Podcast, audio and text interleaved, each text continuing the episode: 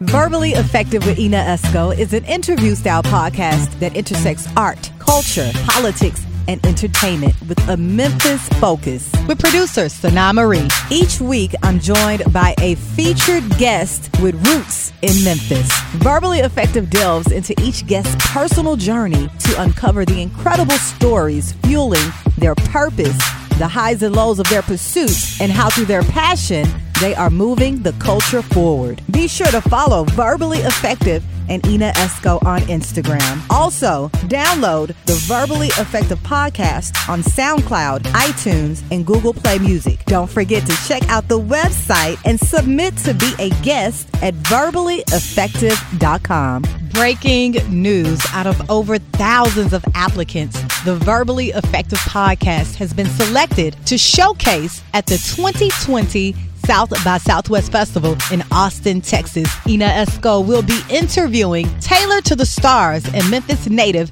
Rich Fresh on the big stage.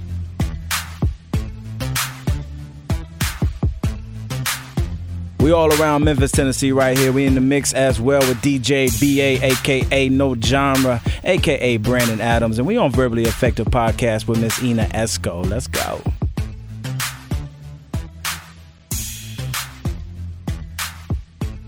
Are listening to Chef Reagan, author of The Single Girl's Guide to Great Cooking, also known as the Cosmopolitan Cook, and you are listening to Verbally Effective with Ina Esco.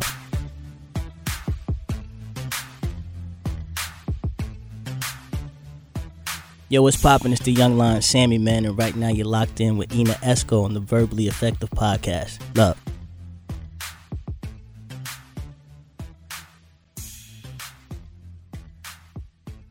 My name is Ina Esco, and I am verbally effective because I am a master communicator and I am getting my guests to tell you exactly why they are succeeding in life through their troubles, through their struggles, through their triumphs. That's why I'm verbally effective. Memphis has been very good to Beaumont, Texas native Ina Esco. Upon graduating from Millington Central High School, Ina attended Le College, where she was a Du Bois Scholar and president of her sorority, Alpha Kappa Alpha Sorority Incorporated, Beta Tau Chapter.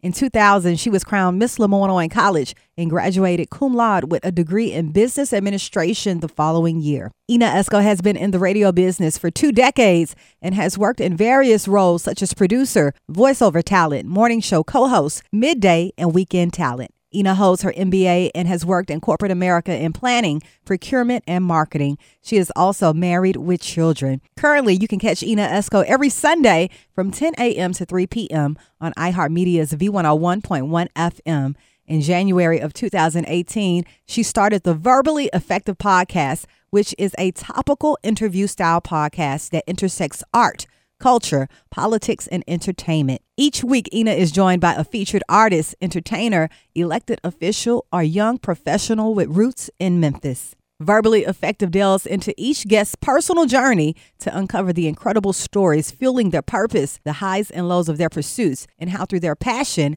they are moving the culture forward. This is the Verbally Effective Podcast with Ina Esco, and thank you for tuning in to episode 100. For our longtime listeners and first time subscribers, we are so glad you are here with us today. You could be anywhere in the world, but you chose to be here with us in the Verbally Effective Podcast. Now, for our lawyer, loyal listeners, you may be saying to yourself, this does not sound like Ina. And you are correct. This is Sana, and I am the verbally effective producer. And normally I am behind the scenes, but today for this podcast milestone, I'm taking the mic to interview our very special guest, a 20 year radio veteran, the mastermind behind Ivy Multimedia on air radio personality with iHeart's V101 FM and South by Southwest 2020 presenter and the creator of the Verbally Effective podcast. Welcome, Ina Esco. Hi, it's so good to be here, Sanaa. This is, I mean, I'm sitting on the other side where the guests usually sit. Yes, so this is different. On the other side, y'all was like, mm get on over there, get away from this board. Go on over yeah, to the what she gonna ask me? What is she gonna ask me? Okay. Now, are you nervous? Somewhat, because I know you, girl, and you get deep. Look, you know how some of the guests have been that we've had where they get on the other side of the microphone and then they start getting nervous. Yeah, I, I feel a little bit of that energy right now. I think it has to do something with this mic and the seats. Well, perfect. That's what we want because you know we always want our guests to be transparent okay. and to give us all the deets uh, behind their story and their journey. So I Okay, know that you're going to give it to the listeners today. Which I want to know. Look, they want to know everything, and we are going to get it up out of you. Oh Lord. All right, so we're going to start this podcast like you start all of the episodes of Verbally Effective, and we're going to start from the beginning. Ooh. Now, you all should know that Ina is not originally from Memphis. Nope. So if you feel bamboozled by the fact that she has created this amazing podcast that spotlights Memphians, um, yes, you should feel bamboozled because she is not an original Memphian. So tell our listeners where you are originally from. I am originally from Beaumont, Texas. Have you been there, Sanai? I have not. Yes, it's southeast Texas, uh, near the Gulf Coast, uh, not far from Houston. I guess, you know, when people don't know where Beaumont is, I kind of relate it to either Houston, Galveston, or Corpus Christi. It's in that area, in that Golden Triangle area. That's where I'm from. All right. And how long were you in Beaumont before you moved here? I was in Beaumont up until the age of 16. Ooh. So quite a bit of my life was in Beaumont. All right. And then why did you come out to our great city of Memphis? Okay. Well, um, I grew up with my mom and my brother, and um, we had a pretty good life. But my mom, she didn't make good decisions with like her husbands. All right. Ooh, husbands uh, with an plural literally um but like her and my dad though they were married and uh i was a baby when they divorced so you know i really like as a baby really didn't know my dad at that point. point and just growing up uh he was in the military so you know when uh he would come in town he would come and visit us uh, me and my big brother EJ, and um, they divorced. Like I said, when I was a baby, she remarried uh, one guy. Uh, that's when I think really the abusive relationship started, um, and maybe I was too young to even really know what was going on with that. But then she married when I was about, I want to say, ten years old. She married a guy from California. And I remember it like it was yesterday because we eat a lot of Popeye's chicken in in uh, Beaumont, Texas, right? And that day, for some reason, my brother wanted Church's chicken. What? And I was like, I don't want that. And he was like, Well, we're going to switch it up, blah, blah, blah. She goes there and meets this guy. Okay. And that's where it all began. She started dating this guy named Alan Lee, and they married. And he was very abusive. And at that particular age, um, I see what's going on. I know what's going on. And you know, my brother, he was just a couple of years older than me. You know, he wanted to protect his mom. Right. So they began fighting, you know, a grown man and my little brother. And my brother wasn't going though. He was calling, um, you know, our family members, letting them know what was going on. They tried to ask my mom, what, you know, what's going on, Diane, and she wouldn't tell them anything. And they had the type of relationship where, you know, we used to go to, you know, our family members' house all the time. And when she got with him, all of that stopped. He kind of secluded her from everything and everybody and was very pos- possessive. And um, so the abuse was with her, with my brother, not really with me at that point. But um, like I said, my brother was telling it, and my dad immediately got uh, custody of my brother. And he would ask me, you know, what's going on? Is he doing it to you? And I'm like, no.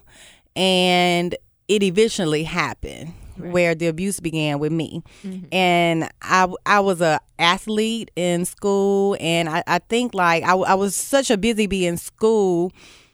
I wanted to not be at home all the time Right. Yeah. because it was just so horrible. And uh, my mom worked all the time. She uh, was a hairdresser, so she was at work all the time. I would be at the house with him all the time, Okay. and um, I would look for ways to not be at home because you just never know. He was a ticking time bomb, and so the abuse began with me. Um, um, physical abuse, verbal abuse, not sexual abuse, thank God. But um, I just didn't want to. I I kind of like didn't want to leave my mom there, Right. and so I wouldn't say anything. And I had a boyfriend. And I was, shouldn't have been dating him no way because he was one of my brother's friends. He was a little bit older than me. He may be like three years older than me, right? And he knew what was going on. And he was just so fed up because I had a black eye at this point. Oh my goodness. And he was like, you know, Ina, I'm going to tell my mom and she's going to, you know, make sure you're okay. I'm like, no, don't do that. But he did it. And they called the police. And my dad had friends that were on the police department. So, like, one of his friends that worked for the police department heard it on the on the scanner. on the scanner. And so my dad came into town and um, immediately the police came. It, it was a big ass mess, and um, the police came. Um, they pulled me out of my home. I went to my grandmother's house. And um, my dad was like, "Well, I'm going to court to get custody of you. you you're coming back with me." And at first, at first he was saying, "Well, you're gonna stay with your grandmother for now." He really didn't say I was coming back with him at first. And so, you know, I still had the little boyfriend. I'm thinking I'm gonna stay with my grandmother, do my thing, still be active in sports. But when I say it was a big scandal, it was all on the news. Now it was just a big deal in Beaumont, Texas. And so all my friends knew I was just so embarrassed and like, wow. But I had to deal with it. And I remember I was at school and um, they called me out of my class and it, wa it was like an investigator. And they asked me, did I want to press charges? Wow. How old were you at this? time? How old was I? 15 or 16. I just didn't know what to do as mm-hmm. a child. Right. You know, I just didn't want to do anything. I'm like, what is going on? So, what eventually happened is I was staying with my grandmother. Um, she became, at that point, I guess, an interim um, like a temporary custodian. temporary custodian. And my dad, I was approaching the end of my sophomore year in high school. And my dad, my brother was about to graduate. Remember, I said he moved with my dad, uh, and they were in St. Louis.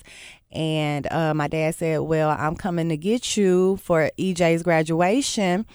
Um, and I was like, Okay. And then he said, And when I come get you, you're coming to stay with me. Wow. And I was like, No, I don't want to go. right. And he was like, Well, you know, you don't have that choice at this point. And so, um, you know, my grandmother was like, Well, maybe everything happened for you to spend time with your dad. right. So, so he came and got me, and I was like, you know, like, I don't know. It was different because I wasn't used to staying with him. Right. And um him and my now stepmom, they were dating at the point at that point. And so my brother was there and her two daughters, which are now my stepsisters, you know, they weren't married yet. And so I had to just adjust. Mhm. And so we were in St. Louis for that summer. And then my dad got orders to move to Millington. So I think he had a choice to move to like Omaha, Nebraska or Memphis. I'm sorry, Millington. And so we didn't want to go to Omaha. and so, but when he said Millington, I said, what is that close to? That he was like, Memphis. I said, isn't that where Dr. Martin Luther King died? he was like, yes, but you're going to be okay. And so we moved to mm, initially we couldn't get on base. We had to wait. We were on the waiting list for the naval base to move in housing there. Right. Mhm. So we moved to Raleigh initially. So my introduction. neighborhood. Y- yes, yes. I'm surprised. Wait, nah, you wouldn't have been there when I was there at Raleigh, Egypt. Nah. So that was like my junior year in high school. And girl, baby, culture shock. Was it? How? In what ways? I had never been to school with like all black people, damn Okay. near. Like my school in Texas was like pretty much half and half, and it was a much bigger school. And so it was the school was much smaller and definitely like the curriculum was different mm-hmm. and like we were it was like always once a week one of the teachers wouldn't be there we would go to the gym and that's when I was introduced to Memphis Jukin. Oh, okay. You know what? That makes sense because I will tell you, it was always somebody who, because I had study hall my freshman year. Which why was I in study hall my freshman year at Raleigh, Egypt? And it was like what you were gonna learn in study hall was how to juk, how Yes. to play spades, or how to do something you had no business doing. So Okay. you learn how to juk. I learned how to jug, baby. I'm like, show me how to do that. But it was a big adjustment because, you know, it was not only me going to Raleigh, Egypt, it was my now, you know, stepsisters. They're going to the middle school and the elementary over there. In Mm-hmm. That yeah. same vicinity. We had issues off top with females. Oh my God. Really, all three of y'all had issues. All with, three. Okay. You would think Nikki, my little sister, wouldn't have no issues in elementary, but she did. So my stepmom, she was very protective over us. When I hit the scene, you know, the little cute boys, they was liking me. So Oh, so these issues was because y'all were the three new girls. Yes. Y'all was cute. Yes. Y'all was from out of town. Yes, and you know I used to play volleyball, and I was good at volleyball, but the, the coach wouldn't let me on the team because she was like, well, first she didn't know anything about me, so me, my dad, my stepmom trying to tell her, hey, I'm cold, like just let me try out, and she was like, no, we already have our team. Wow. So I played basketball for Raleigh, Egypt, and you know I got to know people, uh, know some of my teammates. That's how I really started getting friends because they figured out I was a cool, pretty girl, I guess. And um, my boyfriend then he played basketball. Oh, so you so see. Okay, so you just jump right into this new school. Now you dating a basketball player. Yes, yes, the cute one. You know, he had a girlfriend, dropped her, and got with See, me. this so is why folks had a real reason to be cautious. I didn't know her. Look, I didn't know nobody. So, you know, but everything worked out. No fights, no nothing like that. Um, but we got into uh on on base housing my senior year. So once again, another transition. I'm going to Millington High School my senior year. wow. Yeah, and I had reservations about that because I had heard some things about Millington. Um, I think around that time, that's when they had a lot of race relations with them hanging nooses and Oh, stuff like that. Okay. But it wasn't bad. Uh, Mr. McVeigh was the president. Uh, I'm sorry, principal back then. I had a pretty good um, time at Millington. I did play volleyball. I was all state. Told them folks I was cold. um, I was the only black girl on the team. Wow. And so, you know, they had their team already. Here I come. Once again. Try out, get on the varsity team. Um, yeah, so Millington was cool. And so you graduated from Millington Central High School. I did. And um, my dad was like, So, are you going to get a scholarship? Because I'm not taking out a loan for you to go to, to college. So, what are you going to do? You need to be, you know, filling out these applications. And at the, I didn't really know. I wanted to go to college. I really thought I was going to go to either Spelman or Clark in my mind. So you wanted to go to Atlanta, I, yeah. AUC, one of those schools. I did, but I did not have my shit together and fill out what I needed to fill out in time. And it just so happened that Coach Nedra Brown from Lemoyne College was scouting me. oh, And it was cold. Yes. so she came to visit in Millington, sat down with me and my dad. and was selling Lemoyne to us. And um, they offered me a scholarship. Uh, and for what the athletic scholarship didn't cover, um, I had a dual scholarship. So I had an an athletic and academic scholarship my first year as a freshman at Lemoyne. Wow. So you were smart, you were cute, and you were cold on that court. Yeah, yeah, yes. Okay, triple threat. So at that point in time, what did you think you were going to quote unquote be when you grew up? Or what were your career aspirations? So you know you're going to Lemoyne, you got Mhm. these dual scholarship. What were you thinking as far as your degree and potential career options? You know what? I was I was always thinking I was going to be a news broadcaster. Really? I wanted to go. I wanted to major in either communications or broadcasting, but Lemoyne did not have a program for that. Ah, It was okay. like they had. They had they I think they had like a dual program at the time with Rust College, but I would have lost my scholarship. So I was like, that don't make sense to do the dual thing. Right. Like I'm not paying for that. So I took up business. That was my major, but I definitely thought that I was going to be a news broadcaster. So let me ask you this because I know Raleigh Egypt had their own TV show as well. Were you ever involved in RETV while you were there? No. Okay.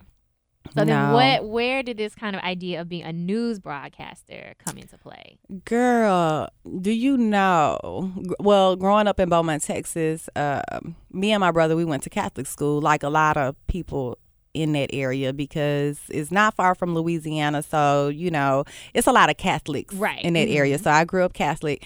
And when me and my brother would get out of school, my grandmother stayed down the street, and we would always go to my grandmother's house after school. And I would sit up and watch the news with my grandmother every day. Okay. And it was like, I want to do that. Like, I would be into the news. and when I attended uh, our Mother of Mercy uh, Catholic school, I had a nun my fourth and fifth grade back to back for some reason. And she really worked with me with you know, we had to conduct mass and things like that. And she would always get me to do the speaking in the mass. Girl, I would be like the narrator for the Christmas play. I would always go to church with my grandmother for the rosary. It's like they always had me involved with speaking. And she really honed my skills at a young age for being an excellent speaker. I was in theater arts too. okay. So all of that. So that's what I wanted to do. And when I didn't have the choice of a communications or broadcasting degree, I was like, hmm, let me just do this business thing because I know that could help me as well. I'll figure it out later, you know, at that point. Okay. So with this idea of okay, I'll figure it out later, what was maybe that first step that actually got you into the door in broadcasting? Mm. Well, when I was at Lemoyne, I uh my was it my senior? No, my junior year. Going into my junior year, I um I was Miss Lemoyne, 2000, and I had to do a lot of public speaking and um, you know, an AKA Beta Tau. Hey, Sarah's Beta Tau, a breathtaking Beta Tau chapter, and we used to have parties all the time. Okay. And Devin Steele used to DJ our parties. Hey Devin. What's up, D? And I remember it like it was yesterday. Uh, I went up to him. I said, Hey, Devin, I said, How can I get on the radio? And he looked at me. He's like, Are you serious? I said, I'm serious. He was like, Well, if you're serious, you'll come to the station on Monday and meet with the program director at 10 a.m. I'm like, okay, I'll be there Monday at 10 a.m. It was like that. Okay. And so when I went up there that day, I met with Cagle. He was the program director at Hot 107 at the time. And I was just sitting in front of him, and he was really, he really had the kind of attitude like, why should I let you on the radio? Like that, right? like kind of intimidating. Right. And I was like, well, I do a lot of public speaking, um, theater arts background, blah, blah, blah. He was like, just kind of looking at me. He said, you know what? I'm going to give you a chance. And he said, I'm not going to start you off on the air. I'm going to start you off as a research coordinator. So, what that entailed was, you know, back then we had record stores. So, I would have to go to like Pop Tunes, um, all the record stores, and actually ask people why they were buying what they purchased. Okay. And collect data for mm. for programming. and I did some promo work. And in about three months, Kegel came to me said, "Look, we're gonna give you a chance. You're gonna go on the air at 12 a.m. Are you ready?" I'm like, "Okay, what's my name gonna be?" and right. I was like, "Well, what you want your name to be?" I was like, "China Doll." okay, China doll. That was my line name. That was my line name. And so him and Devin was like, "No, No. ma'am." Your name would not be China Doll. I'm like, why not? And they was like, because they're gonna think you're a stripper. I'm like, why would they think that? What's wrong with China Doll? Stripper on the radio at 12 a.m. Come on. okay. So he was like, no, no, no. You should definitely use your first name. We're gonna figure out the last name. And he had like literally a double XL magazine. Okay. And he said, I'm gonna flip this magazine and I want you to stop your hand on the page and we're gonna find out what gonna go with Ina.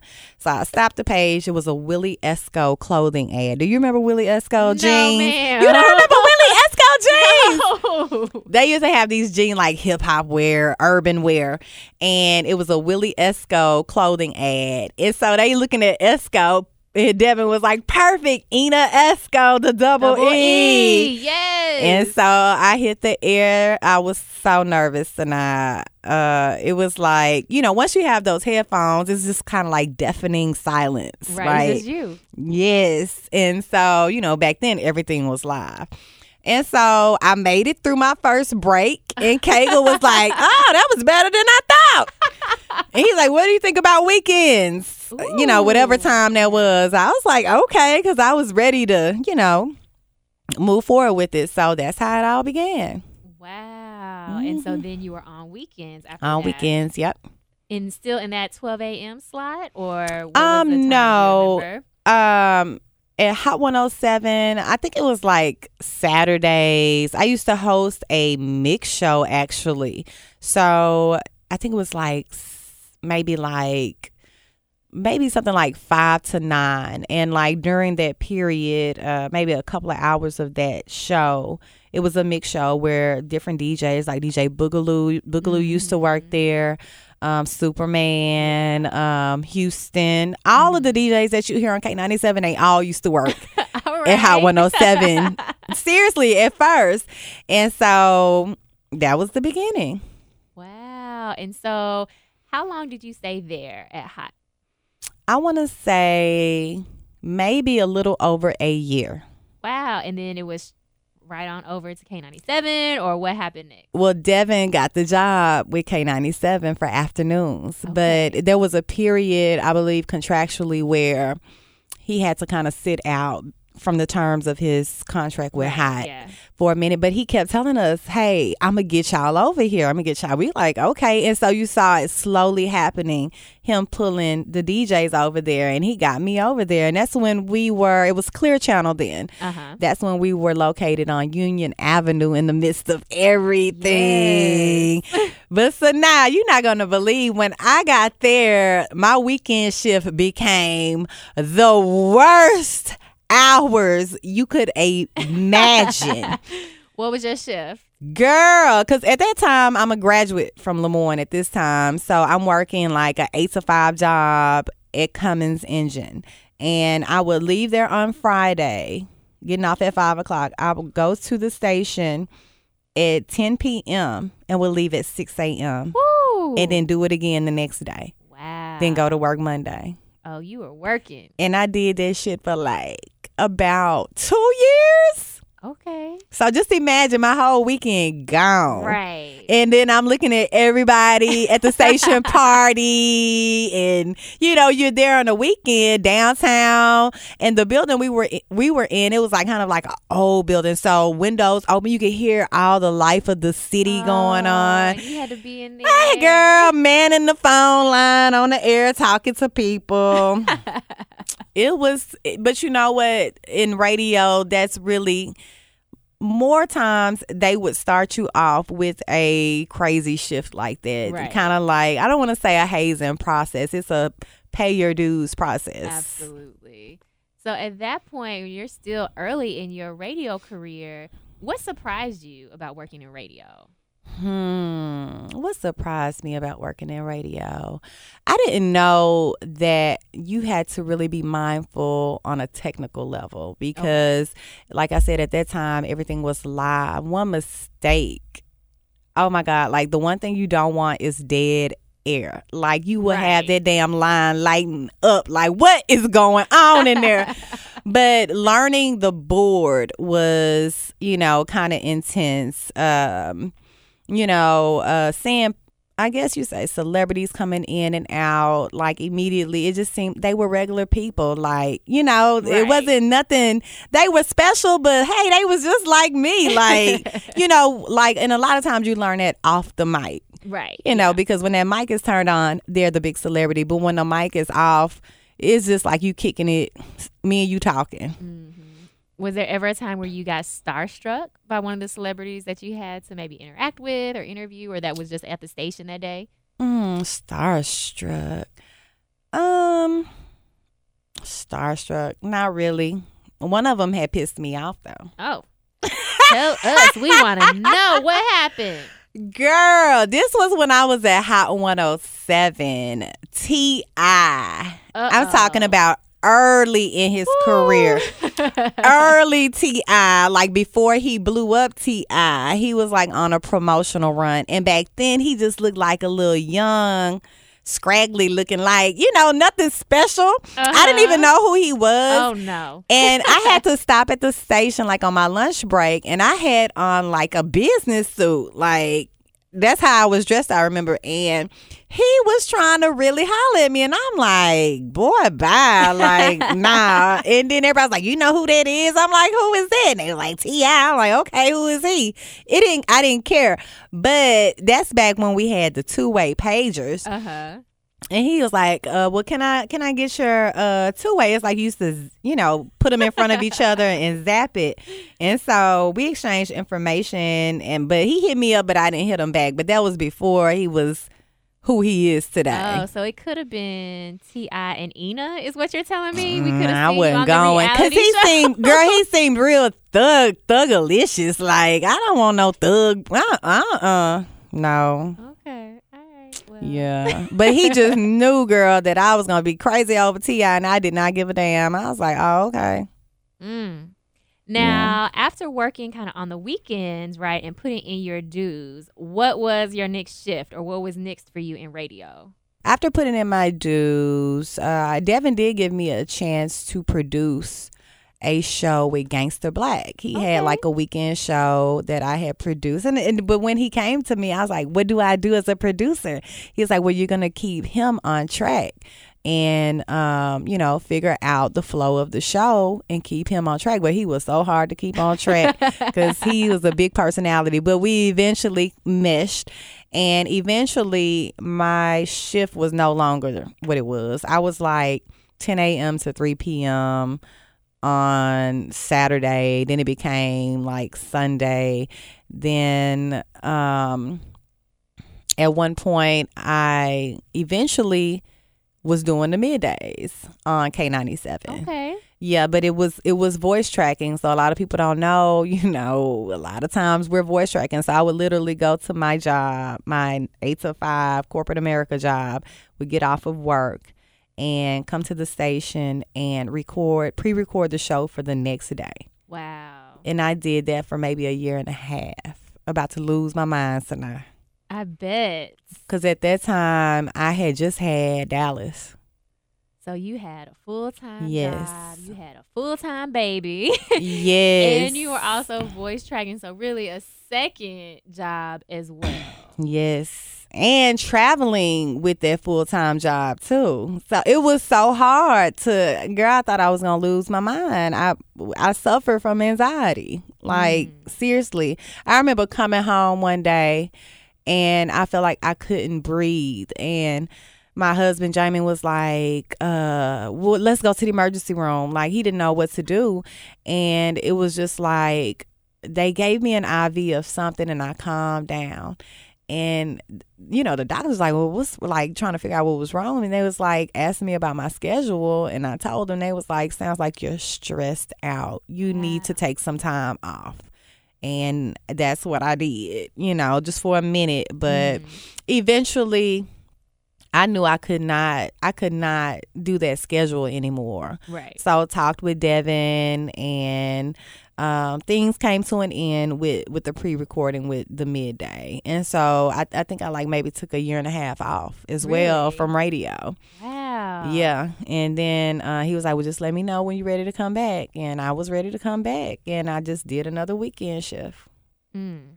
Yeah, So then you were doing week back to weekends Yep. again. So Yep. did you get back to midday later on, or was No. you just stuck with the weekend? The weekend. There on out. So you've been in radio for a couple decades now. Mhm. That is unbelievable. yeah, it's changed so much. That's what I was going to ask you. How has the industry changed Oh, over this wow. time? I mean, two decades. So much has changed with technology, as you kind of mentioned. At first, Definitely. you had to. You were live when you first started. Then you were able to do the voice tracking. But what other changes have you seen? Well, you know, as you mentioned, technology definitely, but um, everything is just like in the digital world. it is crazy, Sanaa. Like, um, I don't see a lot of talent coming through the door anymore. I remember back in the day, I saw quite a few DJs coming through. Um, people from different cities coming in to do a spot. Nowadays, it's just pretty much the same talent, or let's just say if they're if they have to go on vacation, they can get someone out of Atlanta to you know fill in for them. I mean, that's how much voice tracking has taken over. Ah, okay. And even with the artists that come through, it seems like they're no longer really obligated to have to come and talk to the radio station. Right, you know, right. they pretty much control their marketing through their social media. Now, if they have a label rep that works closely with the station, then you can get them on. But just, you know, them having to come to the station, I don't see as many artists coming through anymore.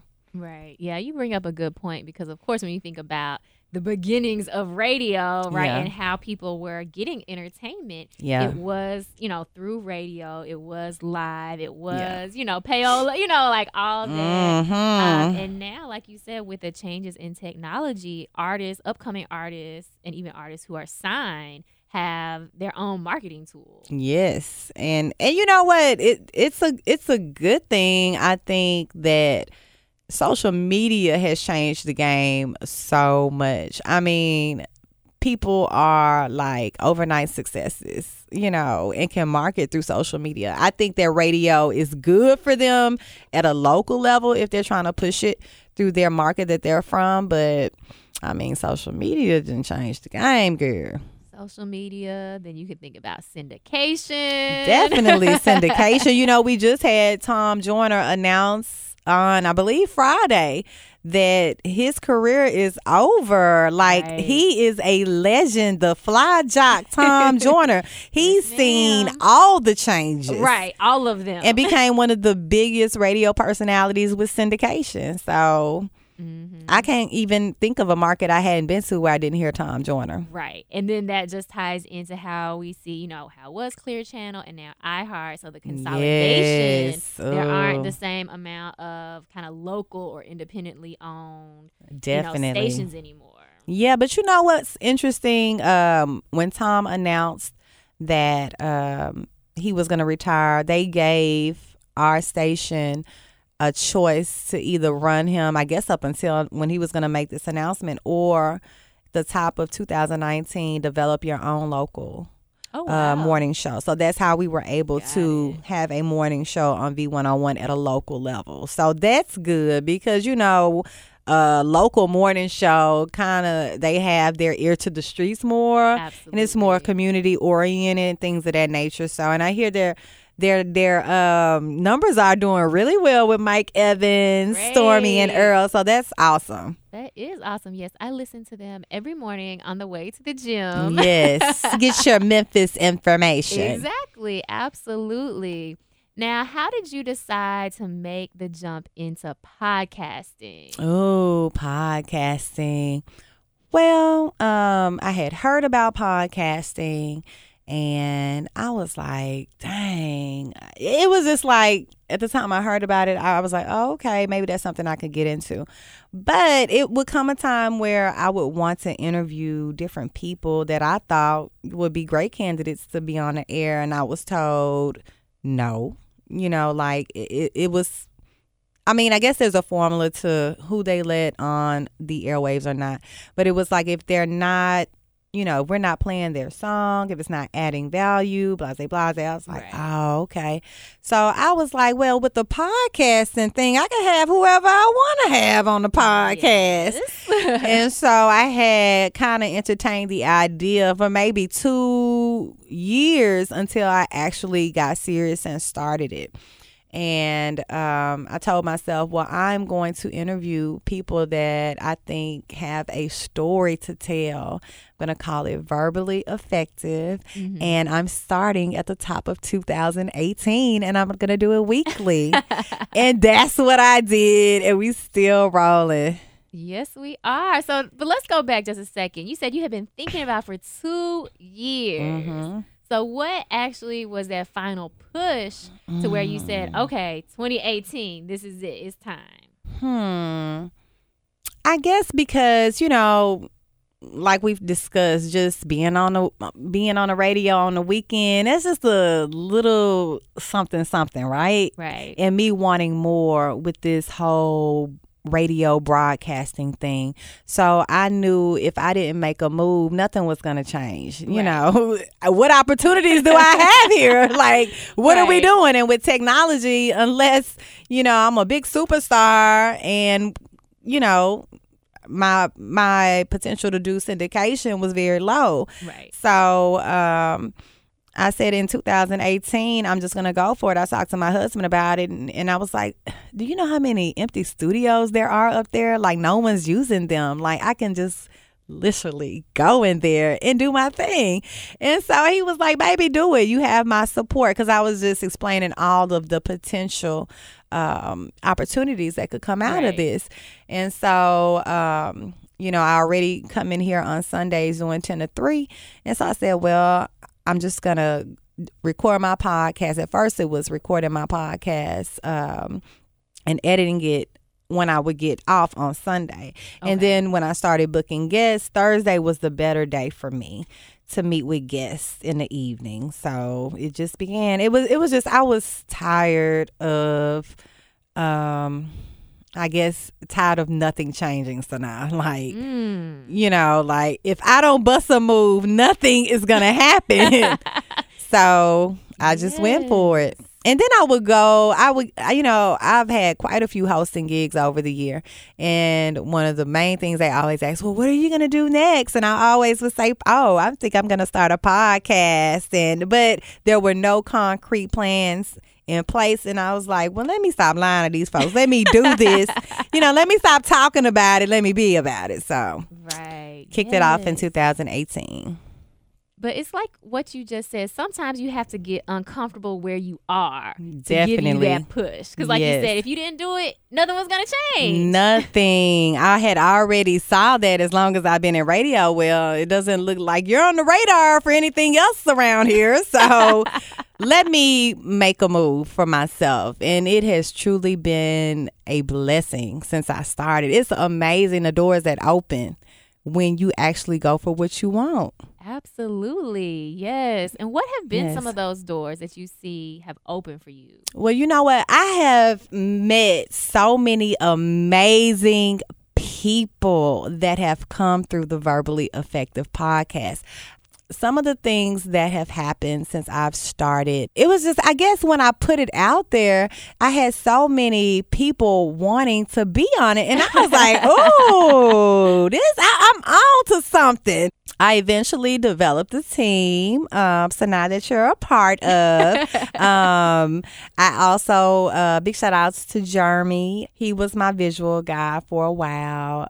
Well, I'm actually going to South by Southwest. Yes, um, ma'am. in 2020 uh, for um, the big festival. Um, I have been um, a guest on the local news station. Um, they want my opinion on current events, uh, water cooler topics. So I'm doing that monthly on Channel 3. So that is a big opportunity. So um, they even have people that are podcasting over there. I was like, oh, do you guys need any help with the podcasting? you know, I just, I mean, we've started Podbox where we are creating and um, growing a community of podcasters in the Mid South. So that's been cool. All of the local pods, they have been joining us. We've done three so far. So kind of like sharing tips and best practices with the other podcasters in the Mid South. So um, that's been cool. We're even um, doing a podcasting one on one workshop coming up in Yes. January so we can help other people with this podcasting thing. I mean, everybody. I've had so many people hit me up on social media asking me about podcasting. So I said, well, let's just develop something so that we can share it with the people. So, Yes. So you have interviewed quite a few different people from various industries, whether it's arts, entertainment, culture, politics. But what have you learned from the people that you've interviewed? oh, we. Something that I've learned from the people that I've interviewed, um, it seems like all of their journeys start off. I mean, how can I say this? A lot of things manifest from things that have happened in your early years. A, a lot. I hear that a lot with my guests. Um, things that they're dealing with. Um, it stems from something from their childhood. I mean, even with me, like, and and it's amazing because you know my guests they have such fight and they want to succeed and across all of those different um genres i mean these people out here in memphis are so full of grit and grind like what I've learned is Memphis is one of the hardest markets to survive in. Yes. like, absolutely. wow, what is going on, Memphis? I be like, Memphis, y'all be cutting up. But the, and they always say if you can make it in Memphis, you can make it anywhere. Yes, we hear that so many times. Yes. and so everyone that has succeeded in Memphis, if they go anywhere else, Memphis has definitely prepared them to excel wherever they go. I was just talking with Corey about that um, at your event on Friday. He was like, Memphis really prepared me for Atlanta because it's doggy dog, you know. Right. I've learned quite a few uh, quite a few things from my guests on the podcast and have really established some great relationships. A lot of the guests are sponsors for the events that we have. Like they want to see verbally effective succeed and grow. Right. So that is amazing. Yes. And with verbally effective, what are you most proud of? I'm proud when a former guest, when I talk with them later and they tell me something like, since they've been on the podcast, how maybe that things have changed for their business. Um, I recently had someone tell me that, um, you know, that they want to put their business on another level. What he says be more verbally effective and monetize. But um, when I have listeners that contact me and tell me that they listened to an episode and it really made them think about uh, maybe changing their careers or pursuing starting a business or wow. something someone said changed their lives. I mean, I, I have these conversations with my husband all the time. I'm like, babe, I'm changing lives out here. He was like, you are. he called me his little Oprah Winfrey. Oh. That's what he called me, That's cute. Yes. Okay, so I have one last question for you. All right, so you are about to enter into the third year of verbally effective. So let's say in a couple more years, so you're looking back at the past five years of verbally effective. Tell me what accomplishments or what special guests you'll be running down off your list. This is what I've Oh. achieved in the past five years. Tell me, what are you going to be sharing with us? Wow, I would be saying that in the past five years. Oh, so now I knew you was gonna get me. wow. Um. Well, at that point, verbally effective will be global.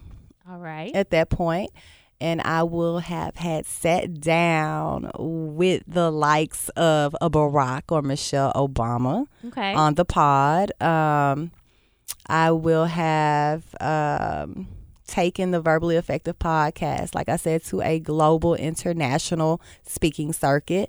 I will have had a book Come on. to promote All right. stemming from my guests from the podcast. I will have had been a TEDx speaker. Yes, ma'am. Come on. What else? You ain't done. Come on. We want some more. Ah, oh, so nah. Um, I would say that I would be. I mean, Ivy Multimedia would be one of the companies, one of the most competitive companies. Like you know how you're on a Forbes list and shit like that. Yes. Okay, so that's where we at in the, in the multimedia game at that point.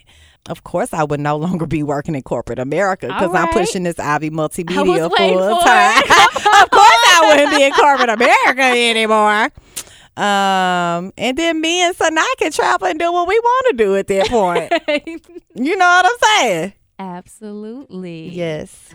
All right. Well, thank you so much, Ina, for sitting on the other side of the microphone Thanks, today. Sanaa. You were so good, Sanaa. you know, I had um, you know, observed a few tips and tricks from you. Oh, I see, Boo Boo Kitsy. So yeah, so episode 100 of Verbally Effective with Ina Esco.